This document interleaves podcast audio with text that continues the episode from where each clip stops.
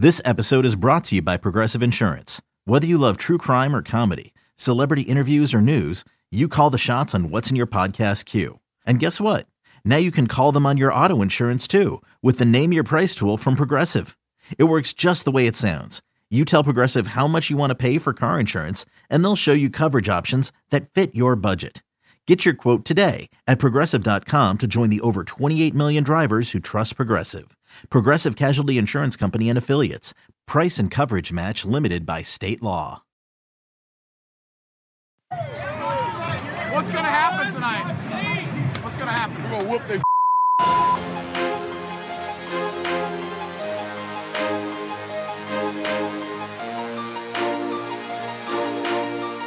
Have you gotten Rommel yet? Welcome into the Diamond Vols podcast on GoVols247.com. I am Ben McKee, joined by the one and only Wes Rucker. We have made it to Orlando, Florida. This podcast is coming to you live from right across the street from where Tennessee basketball is going to play in the NCAA tournament on Thursday night at 9:40 p.m. Eastern. And as I look at my phone, it's 11:01 Eastern on Tuesday night. Uh, Tennessee baseball has beaten Lipscomb. Uh, Wes and I were not in attendance. We, we will touch on that game though before we get out of here. Uh, Patrick Brown did a great job of filling in for us, and uh, still plenty of content up on the site at govols247.com for you to go check out if you missed the game yourself. But I mentioned that it is 11:02 now a.m. Eastern uh, because in two nights Tennessee will be in starting the the second half of what may be its final game of the season. I, I don't think that they'll they'll struggle that much with Louisiana, but you don't know with this basketball team. But hey, this is the baseball co- baseball pod. Why am I discussing basketball in this baseball pod? I was more so just pointing out that Wes and I just made it to Orlando, uh, and we were not able to be in attendance for Tuesday night's win over Lipscomb, but we still did want to bring you a pod. Uh, and if you do want to hear basketball, we will have a podcast up on GoVols247.com at some point on Wednesday afternoon. Rick Barnes, players, Louisiana players.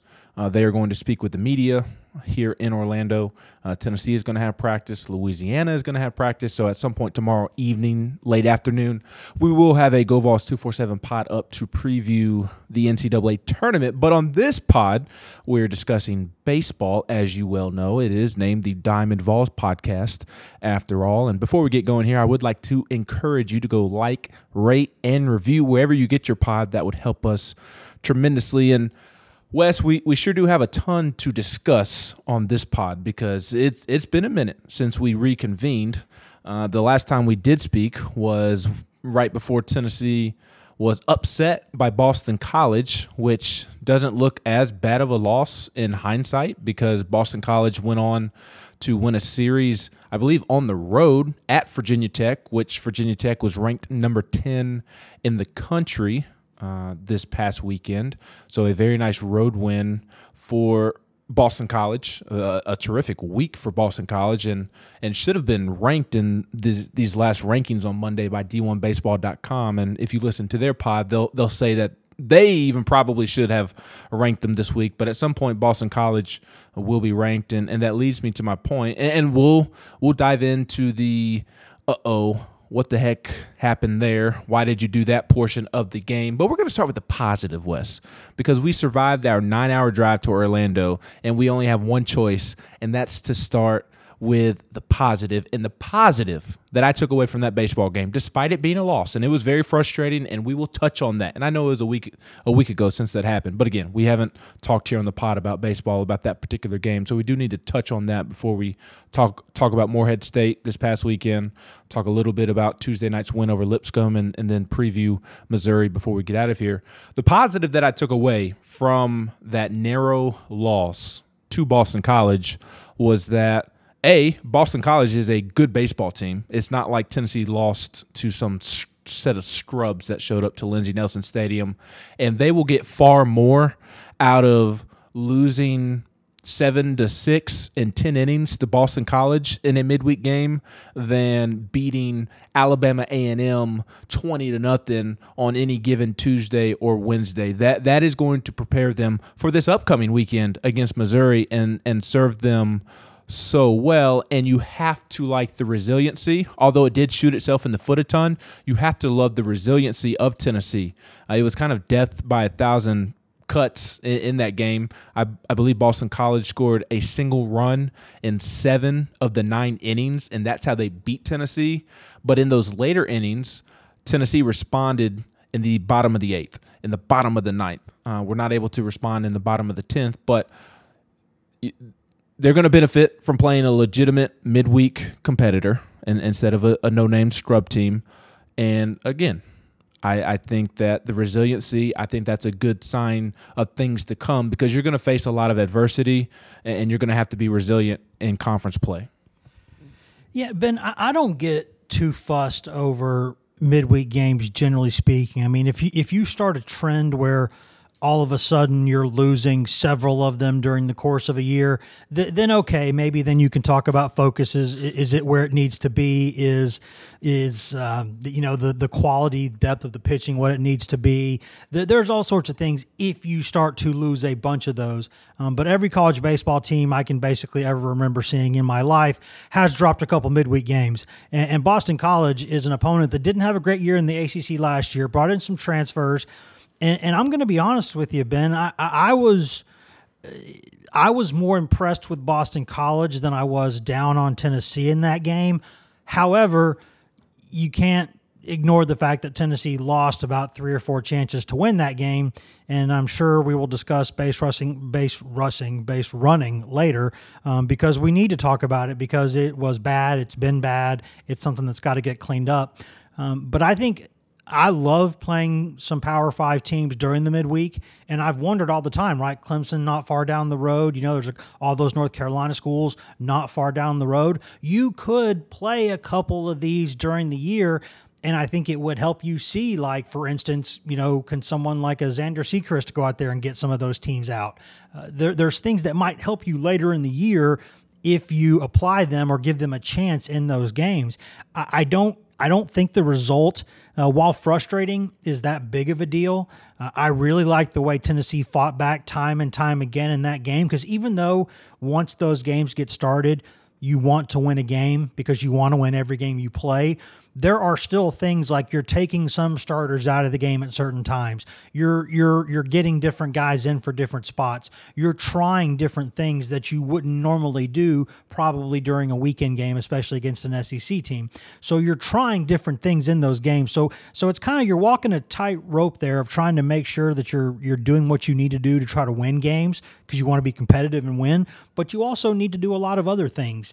Get some, you know, Johnny Allstaff pitching performances out there. You need to get some guys some innings. You need to get some guys some at bats. If you got a couple of positions where you're not sure exactly who your starter is, well, give one of them four or five innings, give the other one four or five innings, give them a couple at bats, see how they handle live action. There's all sorts of things. Get a get a guy who's in a slump, get him going. There's all sorts of things you can do with these games. I think the problem I had, and if you read the column that I wrote after the game, and you're listening out there, you're saying, Wes, you're being a whole lot more positive right now than you are from that that that column. I, I will say, I don't think those two things are all. I think they're two different things. Is what I'm trying to say. I think the negative, which we'll talk about, I'm sure in a second, is a very real problem that has very real consequences for this team if it doesn't get nipped in the bud.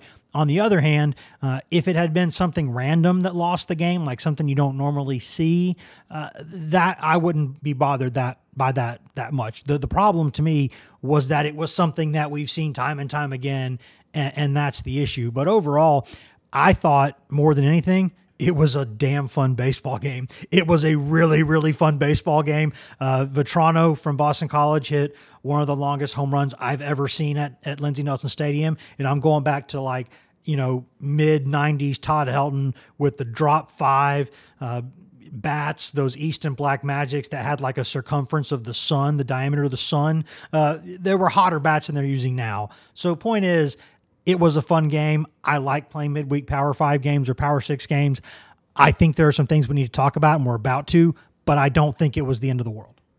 No, it, it was not. And I again, I, I it's it's very weird. I, I walk away equally optimistic uh, about the game as I do frustrated if I'm a Tennessee fan.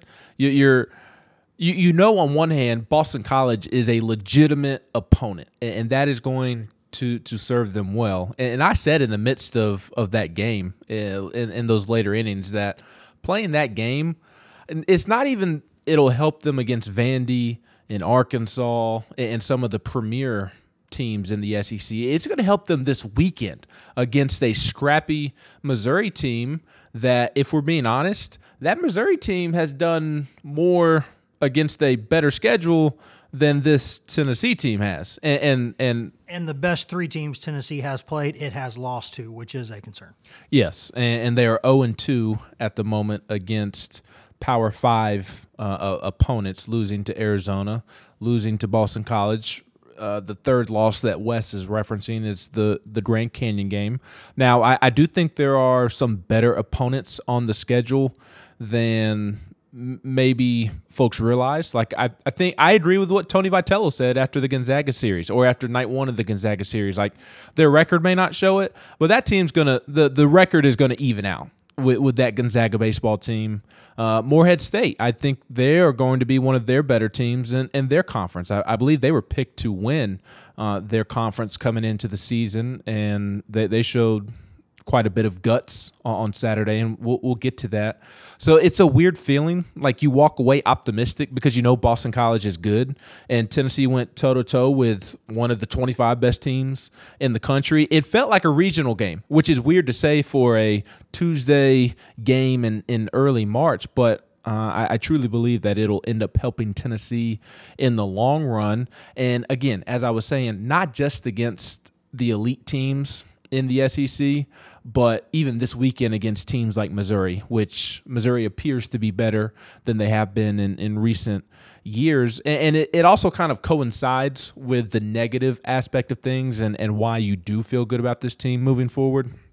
Or, or you view that game as helping Tennessee in, in the in the long run. Obviously, because it went toe to toe, and it did make plays. Uh, I, I thought kind of before we dive into the shooting yourself in the foot portion of the game. I was concerned uh, by Seth Halvorsen giving up two walks and two runs and three hits. He, was a little uh, sporadic. Uh, and, and, there was a tight zone, as Wes is is saying across the hotel room from me. Uh, there was a tight zone, but that still, he, he seemed to, to, not have the typical control that he has shown early in the season. Uh, Andrew Lindsey, uh, he gave up a walk, but did have three strikeouts. Uh, some of your your key guys, Zach Joyce gave up a run on a hit. He gave up the solo home run late, uh, I, believe, after Tennessee took the lead, or Tennessee had just tied it. One of the two.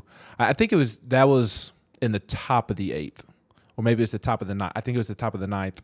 Tennessee had just tied it in the bottom of the eighth, and then uh, Joyce gives up a, a solo home run, and and to that point. I think he was like five for five entering the game for, for strikeouts, or, or he had not allowed a hit or, something along those lines. Joyce had been really good. So you had some of your key bullpen arms be kind of shaky. That was AJ Russell's welcome to college baseball moment. Uh, Zander started and was fine, gave up one run in three innings. He faced 11 batters. And then AJ Russell, the freshman, who has a very, very, very bright future for Tennessee, uh, he pitched 1.1 innings and, and gave up uh, two runs on two hits. One was earned. He did give up a walk.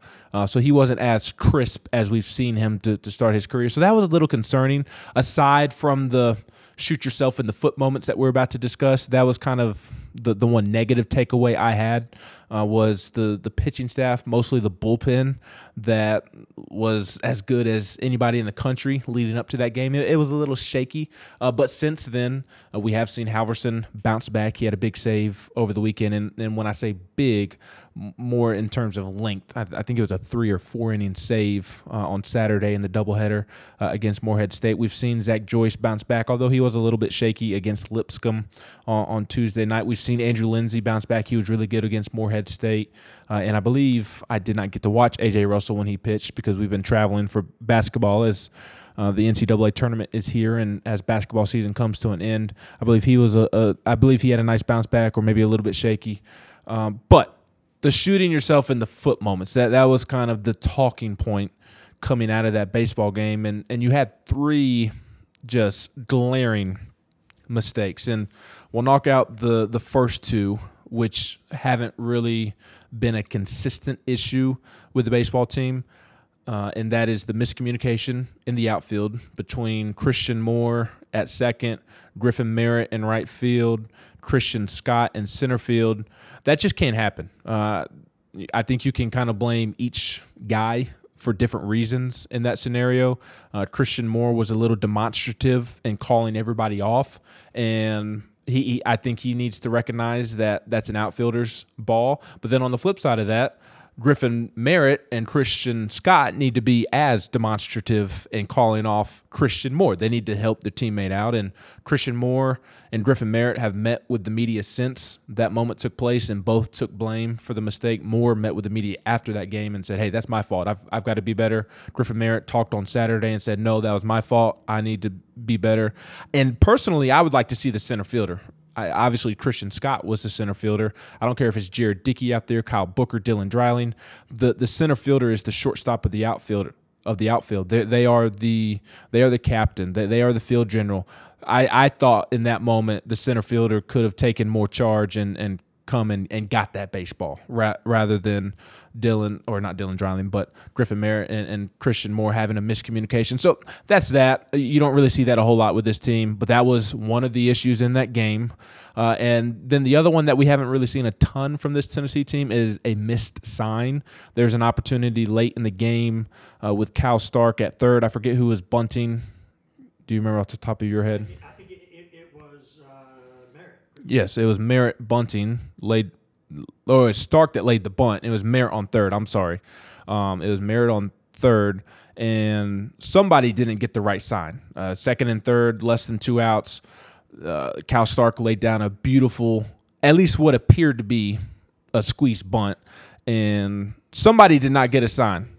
Yeah, somebody did not get a sign. I, I don't know if it was Cal Stark or Griffin Merritt.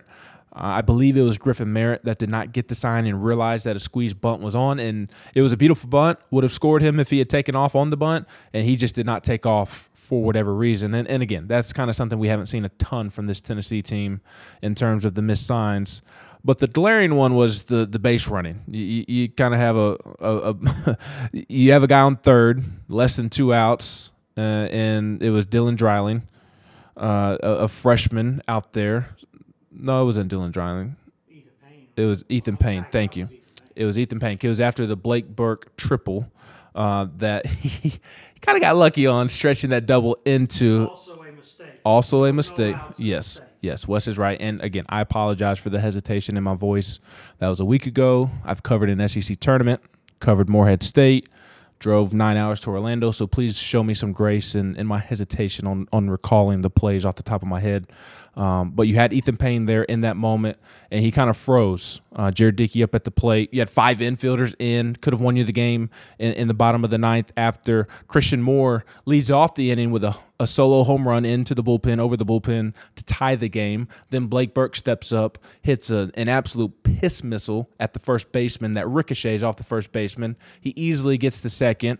And I do agree with Wes that probably not the smartest decision to, to stretch that into a triple. And he was originally called out and it had to be reviewed. And after review, he was called safe.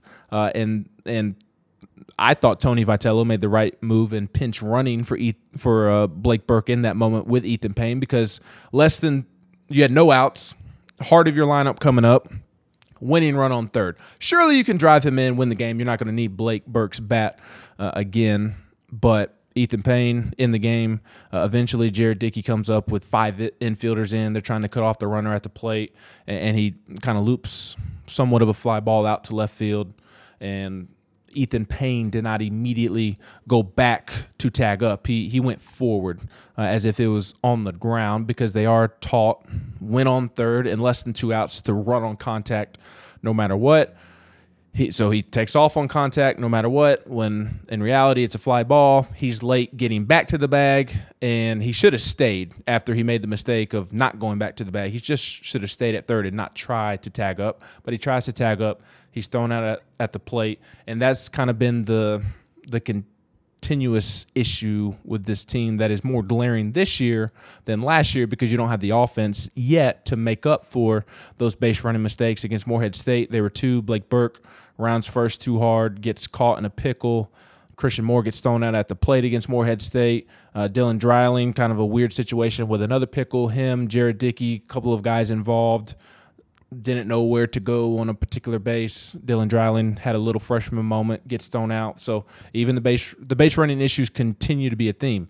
Wes and I were listening to the great John Wilkerson uh, coming down to Orlando today, and in the first inning, there was another base running mistake as well, to to where I believe Maui Ahuna was was picked off.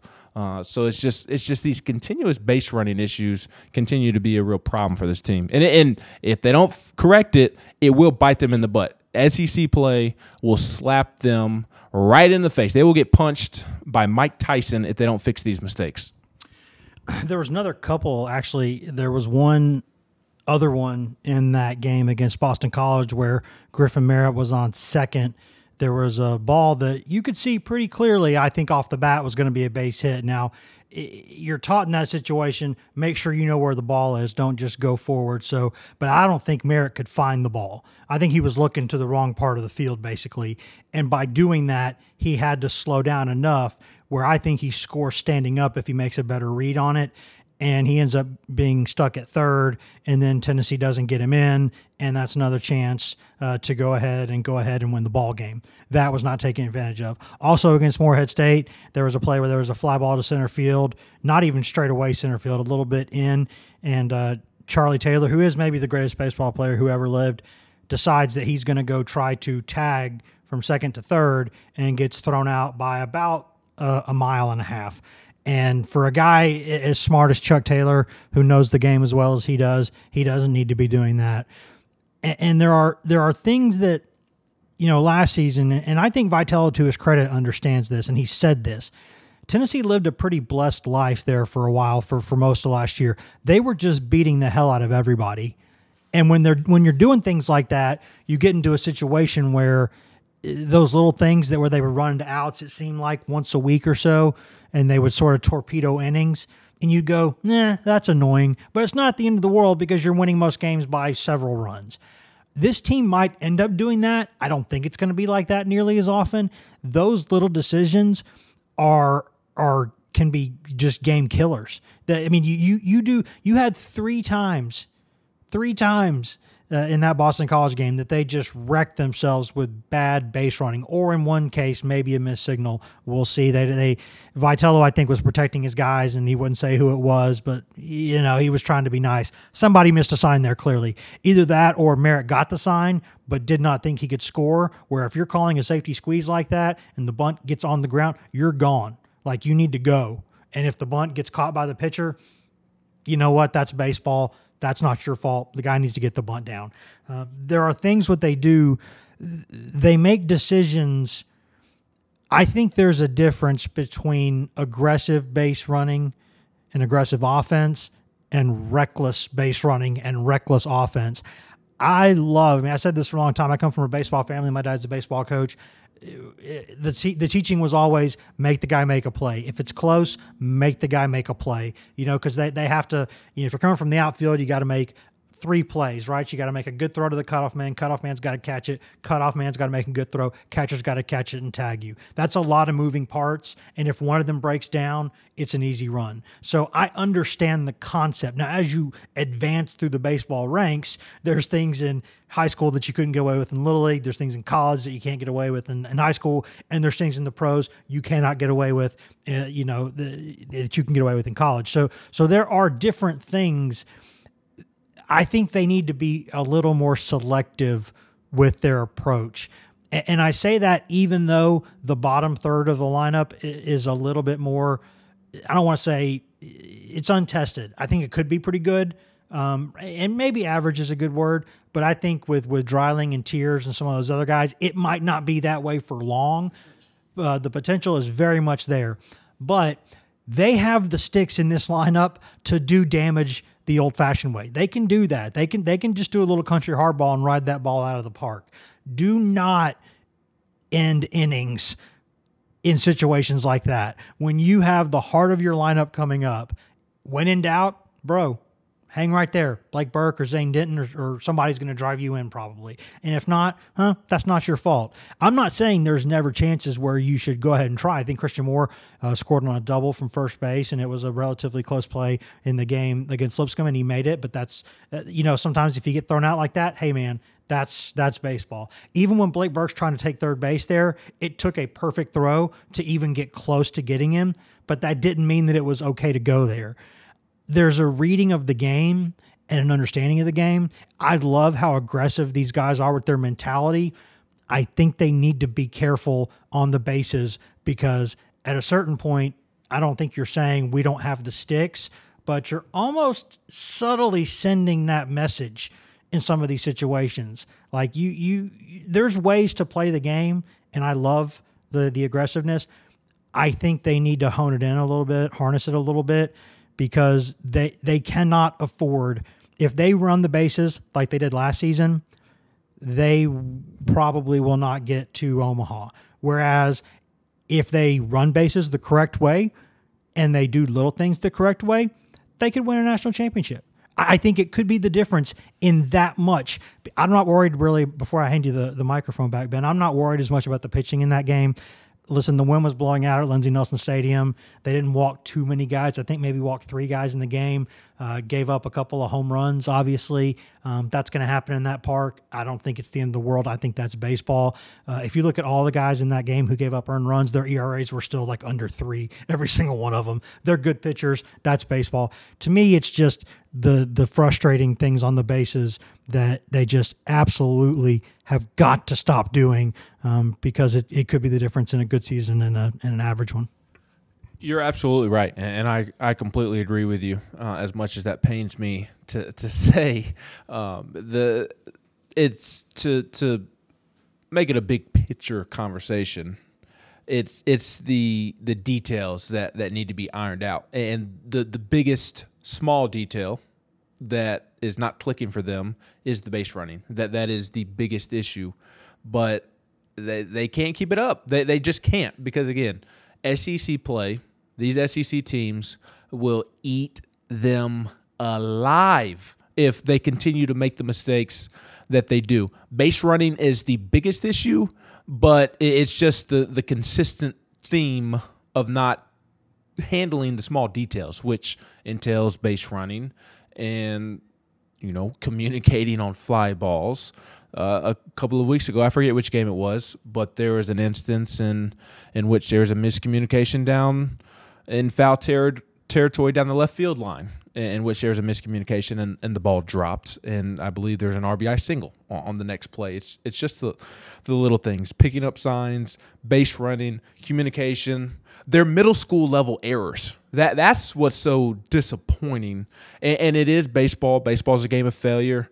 Those type of mistakes are going to happen from time to time, but the at the end of the day, not communicating. That's what you're taught in little league, in middle school, when, when you're getting into baseball. You're you're taught the shortstop has most seniority, so to speak, within the infield. They they have rank above all else.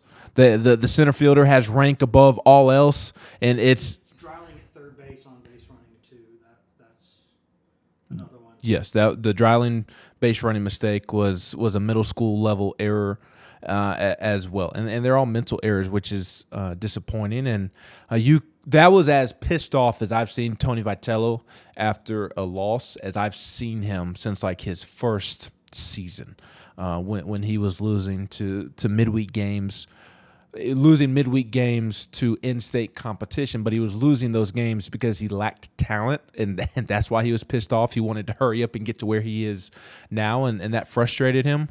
But that that again, that was as pissed off as I've seen him, and it was because of the mental mistakes. And I I agree. I love that they are aggressive, but I think with the base running, I, I do think it's more of, of of a philosophy issue than an execution issue. And I think they need to to rein it in because I do think they're reckless at times. I, I do. I, I I absolutely think that they're reckless at times and they run themselves out of innings.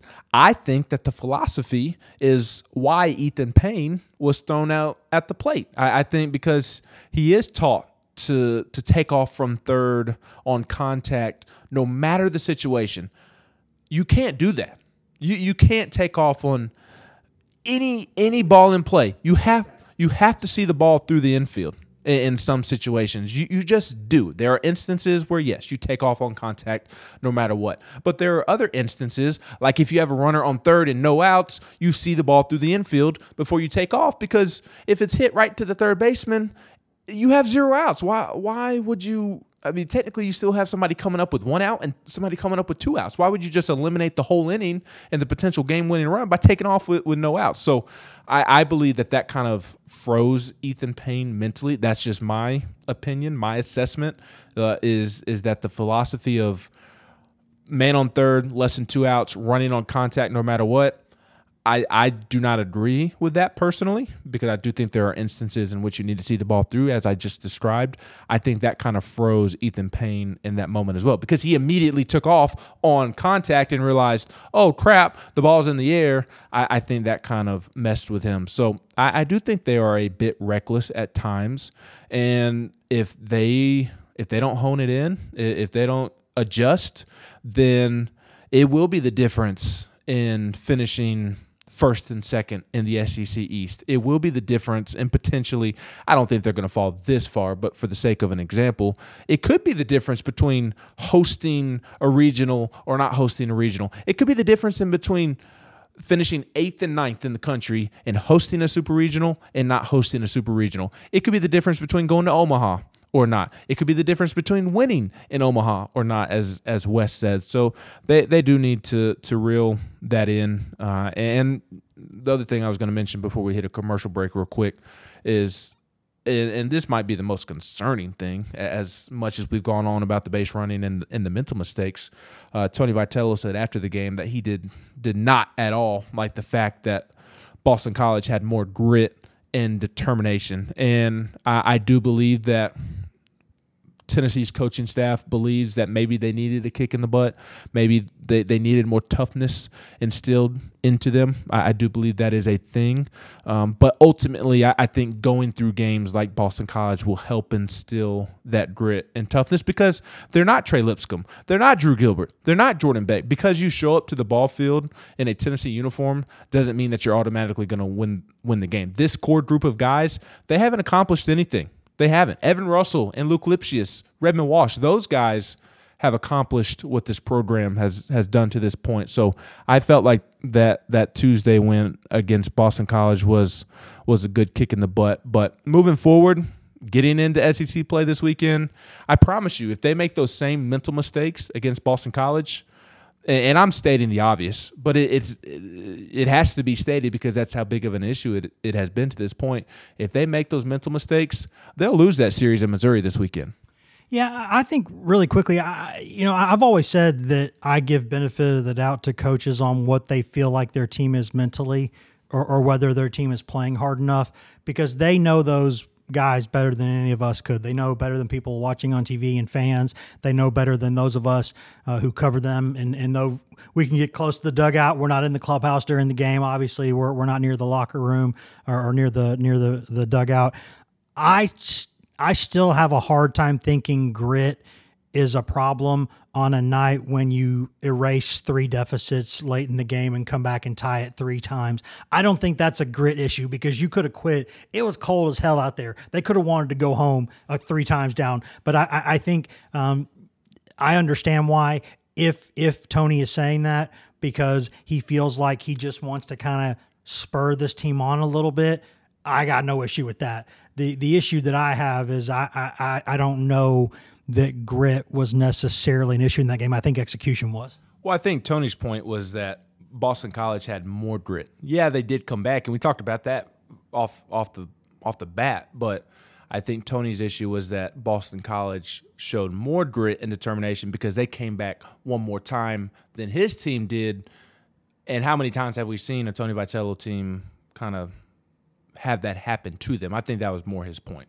And it might be, and I think if, if he's trying to send a message, and I think this is the last thing I'll say before break, Ben, is that I think what we've seen here the past couple years, as the profile of this baseball program rises, and and as the the target on their back gets a little bigger, Um, this is still, you know, you, you you go to Omaha, then you go through and do what they did last year and just just run roughshod over all of college baseball for the season, and, and do it the way you do, having the fun you're having, you know, kind of pointing at people, doing some other stuff occasionally you are a target. You've made yourself a target. And whether or not it's fair, you are the villains. And people are going to bring their A game against you every single day because not only do they want to beat you, they want to beat you and embarrass you because that that's just who you are as a program now. And so I, I think that's if he's trying to spur them on in that way, I got no problem with that. For sure. And, boy, does it feel weird to have a negative conversation about this Tennessee baseball team because we have not had one of those in two years, three years. it's it's been a minute, but ultimately, I do think this game against Boston College will will serve Tennessee well, and you've already seen Tennessee win four straight against four quality opponents since. So uh, we do need to discuss those games. We do need to preview SEC play beginning this weekend, and we will do so after this break on the Do- Diamond Vols podcast on GoVols247.com. Now streaming on Paramount Plus. You ready, Bob? Audiences are raving. Bob Marley is electrifying. It's the feel-good movie of the year. You dig? Bob Marley One Love. Rated PG-13. Now streaming on Paramount Plus. From producers Matt Damon and Ben Affleck, explore how art and music sustained hope during the siege of Sarajevo, thanks in part to humanitarians and the band U2. Kiss the Future. New documentary now streaming exclusively on Paramount Plus. Go to Paramount Plus to try it free. Terms apply.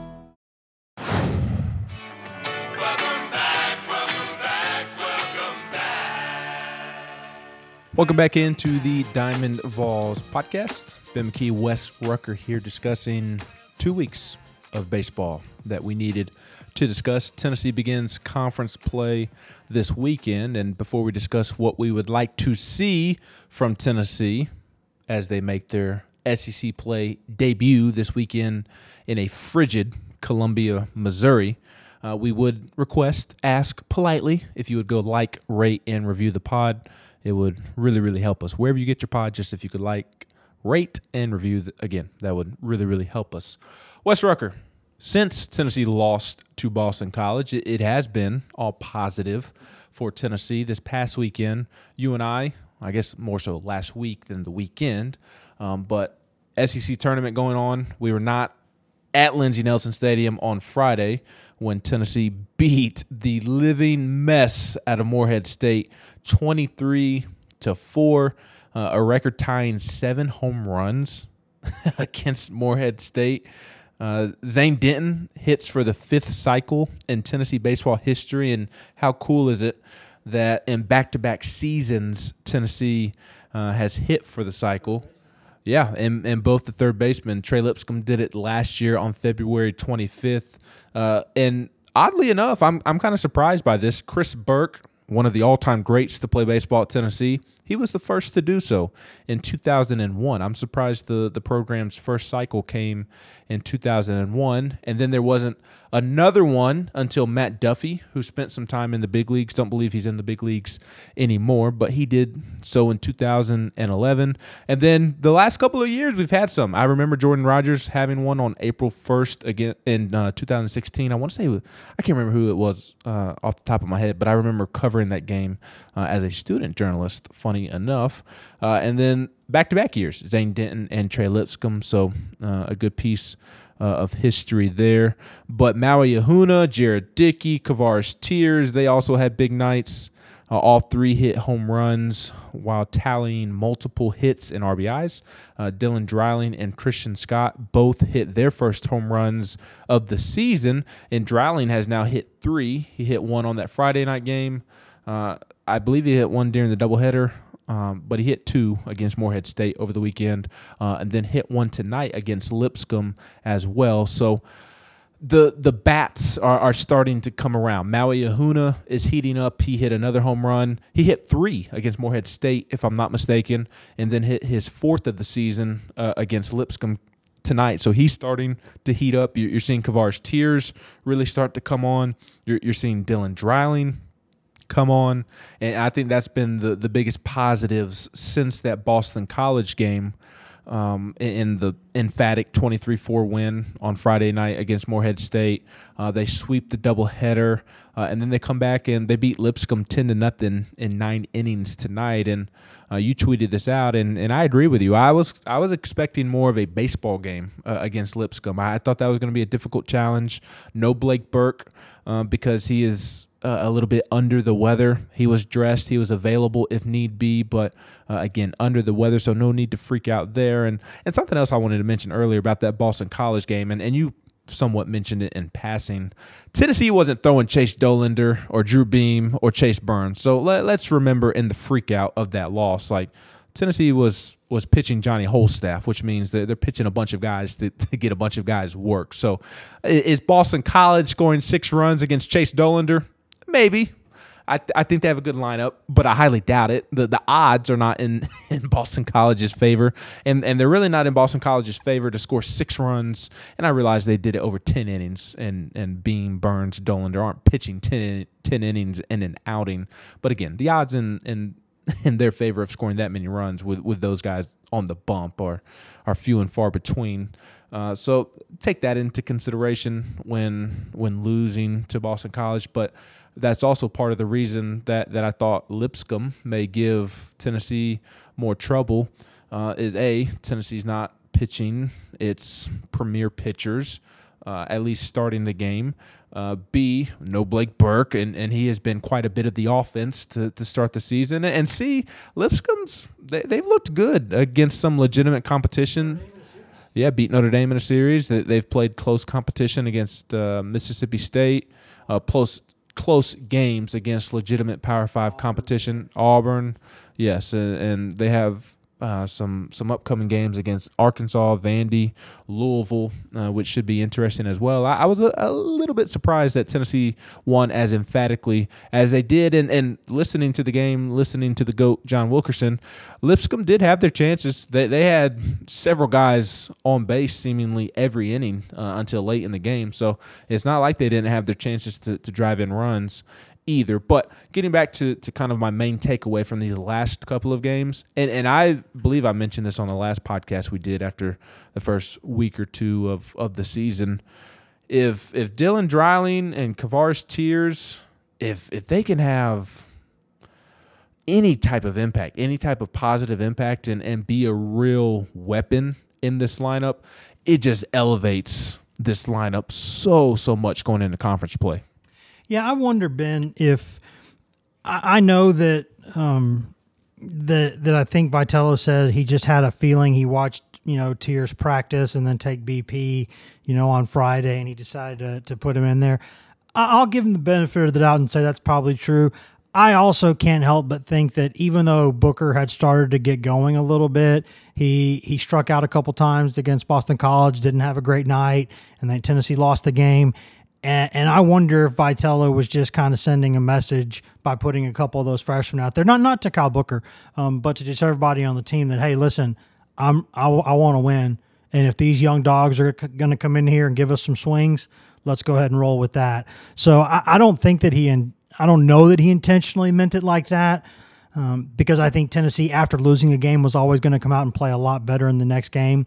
I didn't think it would be twenty three to four, but I thought Tennessee would would be focused and ready to play in that in that series after what happened against Boston College. But I, I think it's interesting to me that that Tears is a kid who has put up absolutely stupid exit velocity numbers since he rolled onto campus last year. Uh, and they made what I think was a good decision to redshirt him because if you're only going to get him 20 at bats in a season, what's the point of him playing in a season? You're not going to get him a lot at bats because what are you going to you're going to not play Lipcius or at first, or you're not going to give Blake Burke some of those at bats at first base? Are you going to put him in a DH over Seth Stevenson? You're going to play him in the outfield over Beck or Gilbert or you know what I mean? Like it's or, or. Like it's hard to kind of. It was hard to get him in the mix last season, so I understood that. But this season, uh, it's kind of like he's just been unleashed. It's like a kid who's been waiting his time, a kid from the state of Tennessee who's got a lot of talent, a big, big thumping bat from the left side.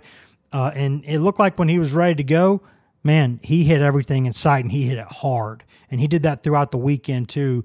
And, and Dreiling's a kid who I, you know, we, he and Stanwich are obviously two of the big prizes in that recruiting class. And Stanwich not with the program right now, um, but you just sort of knew those kids were top tier talents. And Chapman too. Chapman actually, yeah, he's the third one. That's a good addition there, Ben.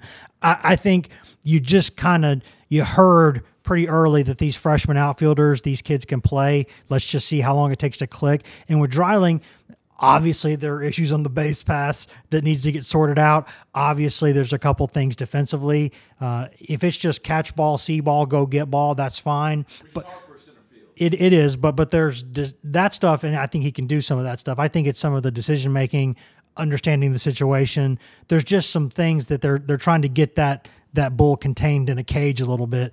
Um, but Tears and Dreiling, you wish maybe one of them was right handed to kind of balance the lineup a little bit because my God, they've got a left a lot of left handed bats. Um, but these kids, if they're going to be the ones to kind of help out the bottom part of the lineup, if they're going to be the ones to kind of take this thing back to you know having a kid like Tears hitting in the eight hole in the lineup or having a kid like Dreiling hitting in the eighth hole in the lineup, that sounds like Tennessee's offense last year. That's what it sounds like to me. No, it definitely does. And I, I know fans have wanted to see Dylan Dreiling more because every time he hits the ball, it is an absolute piss missile off of his bat, and Kavares Tears too. And I, I, and I don't think Tony was was trying to like find reasons not to play KT. I just think there, although there may not be like three obvious guys like you've had in the past, like you knew Drew Gilbert, you knew Jordan Beck, and, and then like we'll, we'll, go back to Evan Russell playing left field, like you knew Evan Russell was out there. They may not have that type of situation. You know about Griffin Merritt, you know about Jared Dickey, and then there's kind of a bunch of guys vying for that third spot. So I, I don't think it was something that like KT did that Tony was looking for a reason not to play. I just think it was more just a, a numbers crunch as, as to why he hasn't gotten as many opportunities as fans have wanted him to. And I know Dreiling fits that same bill, especially when you see him come to the plate and everything he touches is just a, a laser off the wall. I can assure you the training wheels have been taken off. Yeah, the, there's. It reminds me a little bit, and I'm not saying they're similar players, uh, and it's obviously different sports. But there were times during the basketball season that, that we're covering now where Rick Barnes has said several times throughout the season that he would go back and look at box scores and watch games and be like, why did I not why did I not give Jahmai Mashack a few more minutes? Why am I not getting Jahmai Mashack out there? I, I think Vitello started to kind of reach that point with some of these kids, and it didn't take that long, uh, as long as it did maybe with Mashack to be like, okay, wait, let's hold on, let, let's let's get him out here now, um, because uh, necessity is the mother of invention. They needed Mashack to go out there and play late in the season, more minutes. Um, but I think it's interesting because. I do think if you have something like an established everyday nine, I think that helps communication on the field. I think that helps a lot of things. And until they get that thing sorted, and I don't know that they're going to get it sorted anytime soon, um, at least in the meantime, I think moving Merritt to left field, that's where he's more comfortable. That's where he's played more than he's played in right field. I don't know if that fly ball in the Bermuda, Triangle uh, was the one that, that caused that to happen, but regardless, he's more comfortable in left field and it is looking like it. I think they're still trying to figure out exactly which of those kids it's going to be out there. And, and, I'll still say this I am not backing off the train on Kyle Booker. I think he's a good baseball player. I've always said he's a good baseball player. And if I am the last one standing on that hill, I will be the last one standing on that hill. That kid has every tool imaginable to be a very good baseball player. I hope he puts it together. I really do. Um, but right now, if kids like Dreiling and Tears are smoking everything off the bat, then you have to play those guys. You you just do. And, and again, it's unfortunate because a lot of teams are like, man, if only we had one or two more left-handed bats. Tennessee's like, we need a couple right-handed bats because when Ahuna came into the fold, that was just another left-handed bat, and they're having to figure this out, kind of where they put guys in the lineup. Uh, and a lot of these guys are guys that you can't not play. So I think it's good. I think they're starting to figure out a little bit more about who they are, what they're going to be, um, and, and, I think kids like Tears and Dreiling, they're probably going to have some mistakes. They're probably going to have an SEC play. Uh, they may even have a golden sombrero somewhere along the mix. It might happen in SEC play. Those are some future pros you're facing every day, pretty much, or at least Friday and Saturday throughout the, the SEC play. So I, I think it's good. I think it's good to get youthful. I think it's good to give these kids a chance. And if they're going to keep hitting it like this, mm, they may not come out. No, they, they, they won't. And, and I think that's why you've seen Jared Dickey out in center the, the last couple of games uh, as well. I know Jared in center field was a surprise to many to start the season. He's not a bad option in center field. I, I, I can assure you he's not a bad option. Tony Vitello is not going to put somebody out there that he doesn't think that can make the routine play. Is Jared going to go chase down a, a, ball, a home run at the wall or, or deep in the gap like Jim Edmonds? Probably not. He's probably not going to do that. But I, I do believe that Jared is sneaky athletic. I think he's sneaky quick, and, and he, he looks weird doing it, but he gets there. he he makes the routine play more often than he does not, and w- with the bats Kyle's Booker's gotten off to a slow start to the season. Christian Scott's slow start to the season. Uh, then you have some freshmen in the mix because of of that situation with the bats. I think that's why you've seen Jared Dickey out there in center because I think Griffin Merritt is is more of a natural in left field. Uh, Tears can play center.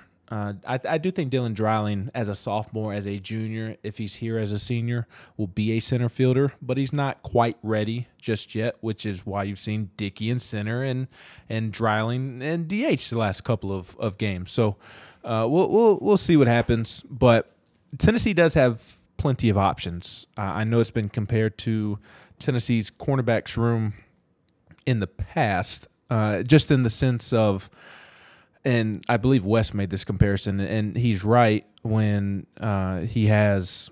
Uh, you look at the outfield, and, and there's plenty of, of guys out there. There's plenty of numbers out there, like Tennessee's cornerback room. But I do think it's it's much different in the sense of Tennessee's corners kind of lack talent, or and I shouldn't even just say corners, but Tennessee's defensive backs room lacks. It has a bunch of guys lacks talent. I don't think that this outfield lacks talent whatsoever.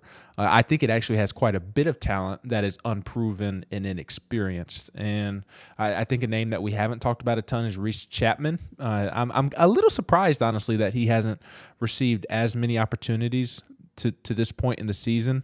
Uh, I, I don't think he's somebody to to completely uh, eliminate uh, either. I, I, could see him uh, kind of middle of SEC play, getting opportunity, making the most of it, kind of like how Booker did uh, as a freshman coming back after that COVID season in 2021. The team that went. No, not a lot of people beat up on Kevin Kopps, and, and he was really good in those pinch hit situations. He's just a kid with a ton of talent. Tennessee was really thankful and relieved that they made it to, to campus. Uh, they they actually believe that uh, the major league scouts, teams, organizations uh, scouted him in high school. They, they scouted Blake Burke too by a lot. Yes, they, they they they certainly did. But they think Chapman is one of those guys that that should have been drafted and was worthy of money that UC teams throw out. And Wes talked about this from from the moment Alex Stanwich and Reese Chapman and, those were the two main outfielders that stepped on. Dylan Dreiling was like the the third not like too distant. He was like a top 300 recruit, depending on what service you looked at. But kind of like uh, the stepchild, that's what Dylan Dreiling was. So it's funny that he's had the earliest impact, and it tends to work out that way more more often than not. But like Chapman was a dude, an absolute dude in, in Colorado, and like, but the point that I was getting to, the moment those three freshman outfitters stepped foot on campus, it was like, bro, this dude is hitting them off the scoreboard, over the scoreboard the the exit velos are, are through the roof. So Reese Chapman, it, it, may not happen this year like it has for Dylan Dreiling, but Reese Chapman's a, a future professional baseball player w- without a doubt, and and he will have a large role within this program. So at least they, they have plenty of options. Uh, in the outfield, I should say. Uh, transitioning to conference play beginning this weekend at Missouri, 7 Eastern, I believe, on, on Friday night. Maybe it's uh, 8 Eastern. Uh, I have the schedule right here in front of me. Forgive me for my improper podcast etiquette. It is 7 p.m. Eastern on Friday night, 3 p.m. Eastern on Saturday, 2 p.m. Eastern on Sunday, and it is going to be cold and windy in Como this weekend in Columbia, Missouri. I believe Wes told me earlier it's not going to get above 30 or something. Not not going to get above 40 and had some lows in the 20s. Like, woo! Ha- 17 mile an hour winds. Yes. So I, I will say this in advance. If Tennessee looks awful this weekend, let's not read too much into it because I think the weather can certainly have an impact in that. But I, I do think it's a, a good test to, to see where this Tennessee team is at because again they have not beaten a Power Five team yet. They do have a bunch of new pieces. Missouri has played well to start the season, so I do think it'll be a. I think it is the perfect opener to, to start conference play this year. I, I think the obvious thing that we want to see, Wes, is the the small details that we had a lengthy conversation about earlier. Uh, fielding, communication, picking up on signs, base running. Again, middle school things like I, obviously I am not a college baseball player, but I learned those things playing AAU baseball, travel baseball in middle school. I, I, I, did not.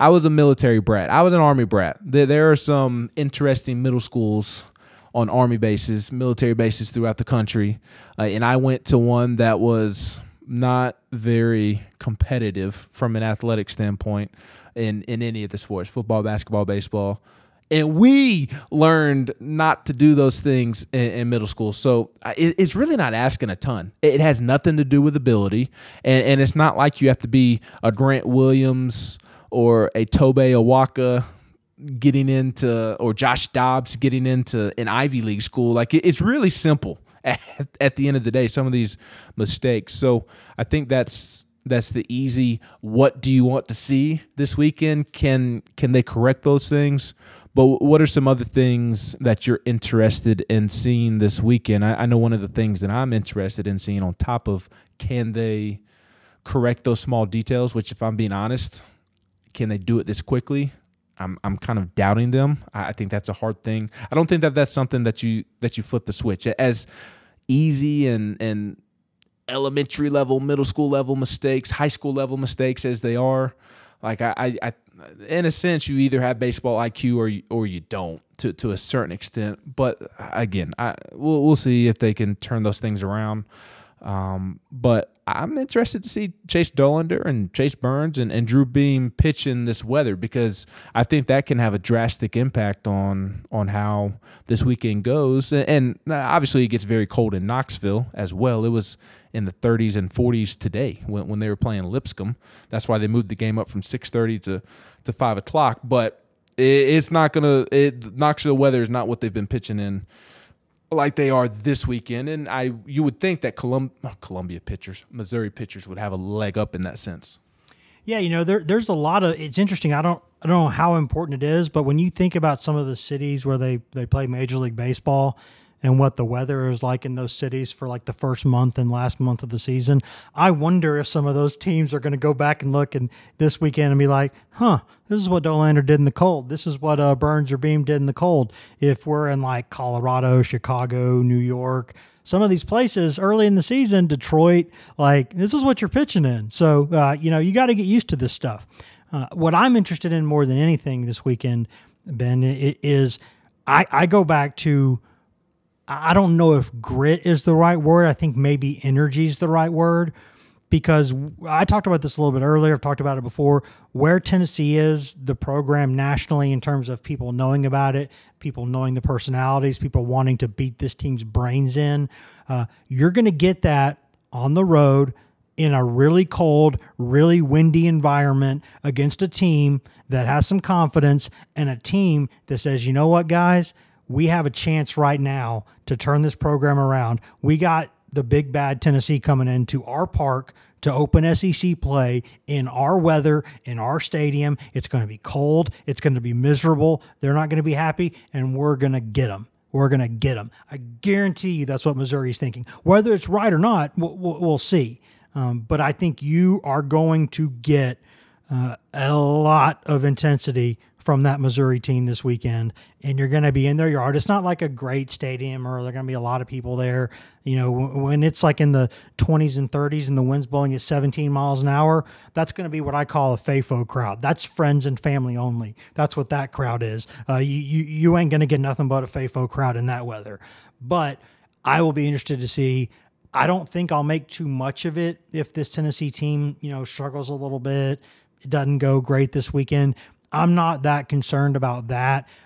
I'm concerned about do they have fight in them because they are going to need it because Mizzou has a chance to make a statement to turn their program around opening weekend of SEC play and get one or two big dubs. They're going to try for it. They're going to think they can do it. And in that weather, the wind's blowing around out there in the in the field 17 miles an hour or so the first couple days, weird things can happen. You got to focus you got to do the little things in front of you, and uh, you know, little things. Station to station baseball, and you need to. If it pitches inside, it's not going to feel comfortable. Don't mind taking it. Uh, don't like to in that weather, but little things like that. Will you have intensity? Will you have little details? And will you be ready to fight? Because I think they're going to have to in this series. Yeah, you you, you summarized it perfectly. They they are going to to have to what what what is it that Dabo says, and not not BYOB for for bring your own beer, but B yeah yeah B, BY BYOE bring your own energy. Uh, Missouri fans uh, are, are a step above Vanderbilt. there's not as few as as there are Vanderbilt fans, but there's also I don't feel like Missouri is one of the loudest and proudest fan bases uh, in America, and I, I can think of one or two Missouri people that, that are listening to this pod right now and, and giving me the middle finger, and, and you know who you are, and I apologize for, for what I just said. Uh, I know those in St. Louis and, and those around the state are, are very proud of their Cardinals. Shout out to Wes, big Cubs guy, um, which which is also funny. Shout out to to Tony V, who who is a uh, dad's a huge Cubs fan. Yes, I think that is the most hilarious thing ever because Tony is from uh, Saint St. Louis, and I, I, will share a quick aside, and I don't think Tony will, will mind me saying this, but uh, when he was done with his post game media on Saturday, and everybody was walking out, I, I was kind of messing with him uh, a bit and talking about how big of a week it was for him going back home and, and he quickly cut me off and said nah brother this this is home. So i know tennessee fans will appreciate uh, that that he thinks tennessee is is home. But uh, this is also personal. This is personal for him ben. Let's not forget mizzou could have tried to hire him earlier. It didn't do it. Tony remembers that very well. People at Mizzou remember that very well. There were people, Scherzer, other people who were saying, I will give you money as a program if you hire this guy because he's good and he's going to win. And Mizzou didn't do it. Tennessee did it. And the rest has kind of been history. So Tony Vitello, for many reasons, does not want to go to Missouri and lose. He wants to go there and win every game by 10 runs if he could. That's it, this means a lot to him. It, it certainly does. I don't think it means as much as it did – in the early stages. What I mean, he's what in year six. It's it's still kind of early. Uh, in, in it, correct, but it, it does wear off after time, just like the Texas thing has rubbed off with Rick. Uh, and, and, there's a UCF Missouri comp- conversation with Heupel, right? Especially the Missouri one because Tennessee does play Missouri, and I know he was just an OC, but it's still a conversation that is brought up every year when Tennessee plays Missouri. It, will wear off at some point, and I think it's starting to wear off f- for Tony. But Tony has deep roots to Missouri.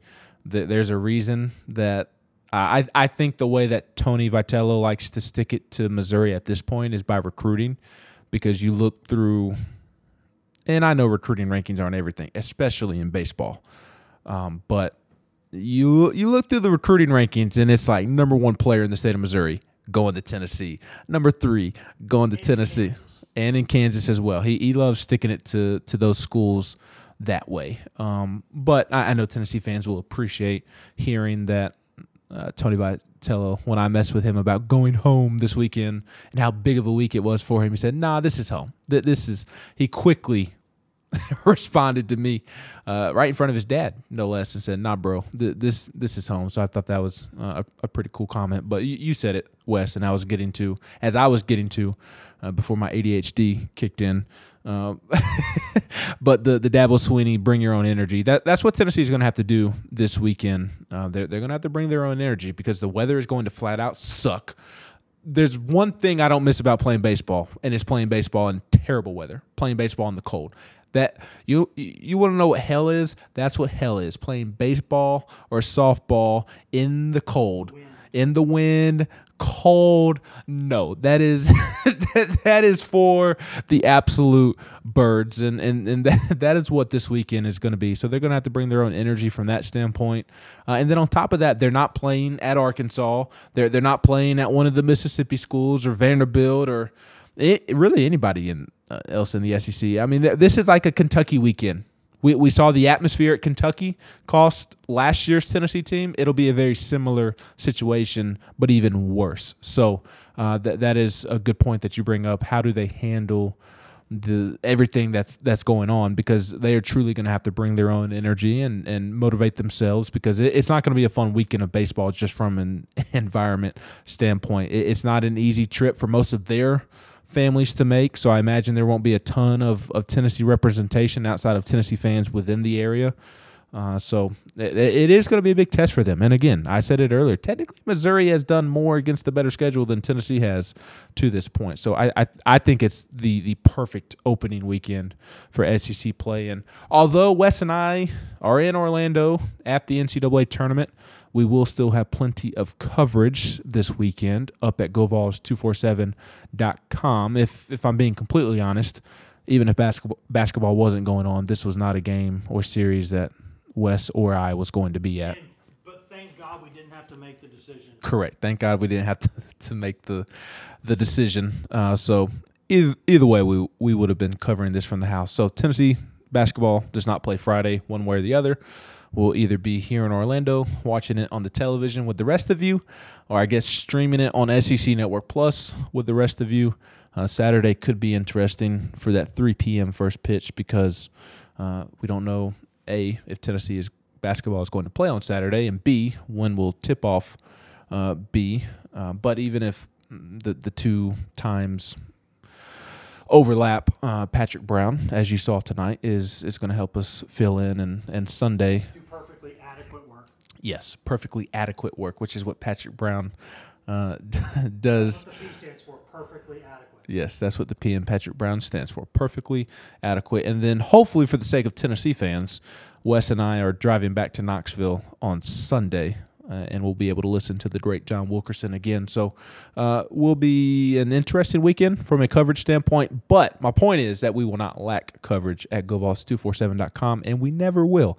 I can promise you that. And we will be back early next week, whether Tennessee is going to the Sweet 16 or not. It's conference play, which means it's it's full on baseball content time. Not that it's ever been lacking. I take pride in our baseball content, uh, especially for me personally. Was there before it was cool to cover the team, and it will continue to be there long after it was cool. It was cool.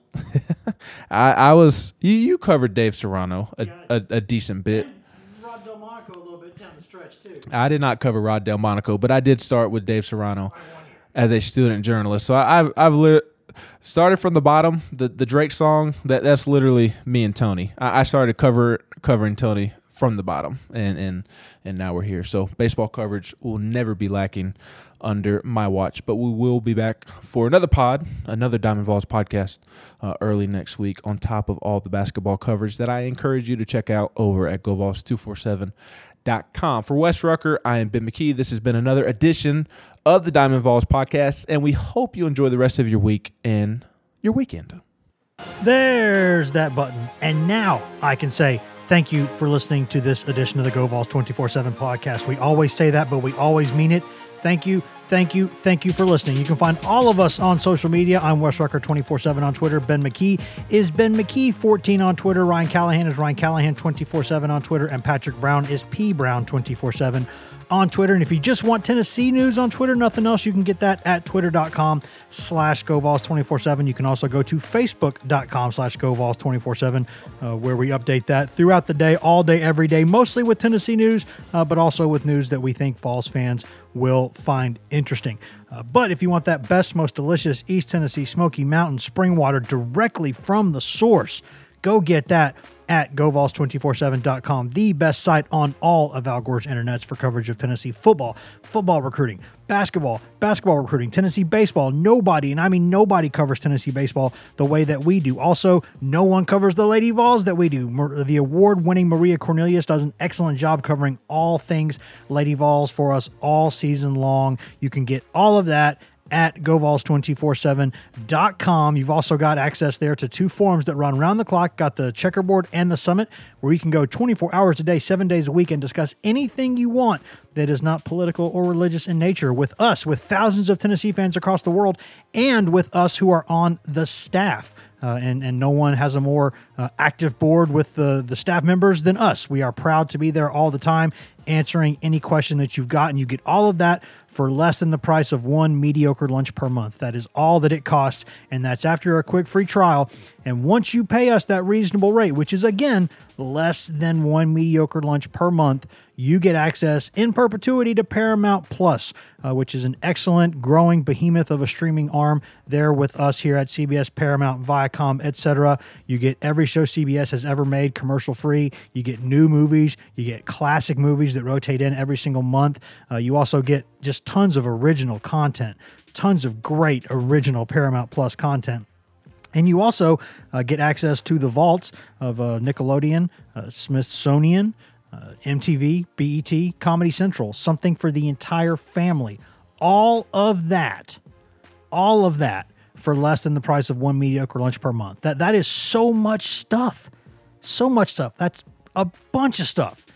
Less than one lunch a month. That's all that it costs. So go to govols247.com and do that. Take advantage of that. Tell your friends to go do that. Again, thank you for listening. You can always go subscribe to us on every content uh, item, everywhere you can get a podcast. You can get this podcast. So please go do that. Thank you for listening again and uh, be kind to each other, guys. Just try to be kind to each other. There's just not nearly enough people in this world being kind to each other and having basic human empathy and dignity. Let's be better to each other. Let's be good. See you guys.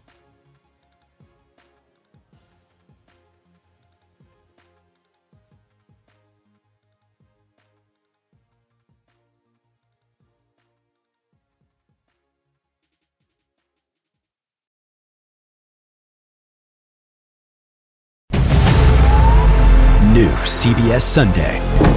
You collect rewards, right? This is how I make my living. When something is lost, everyone's looking for something. He finds it. You strong swimmer? So so. So so. So so's okay. Justin Hartley stars. How you survive, you make quick, smart decisions, and you never let panic take the wheel. Sounds cool. It is cool, actually. Very cool. Tracker. New Sunday on CBS and streaming on Paramount Plus.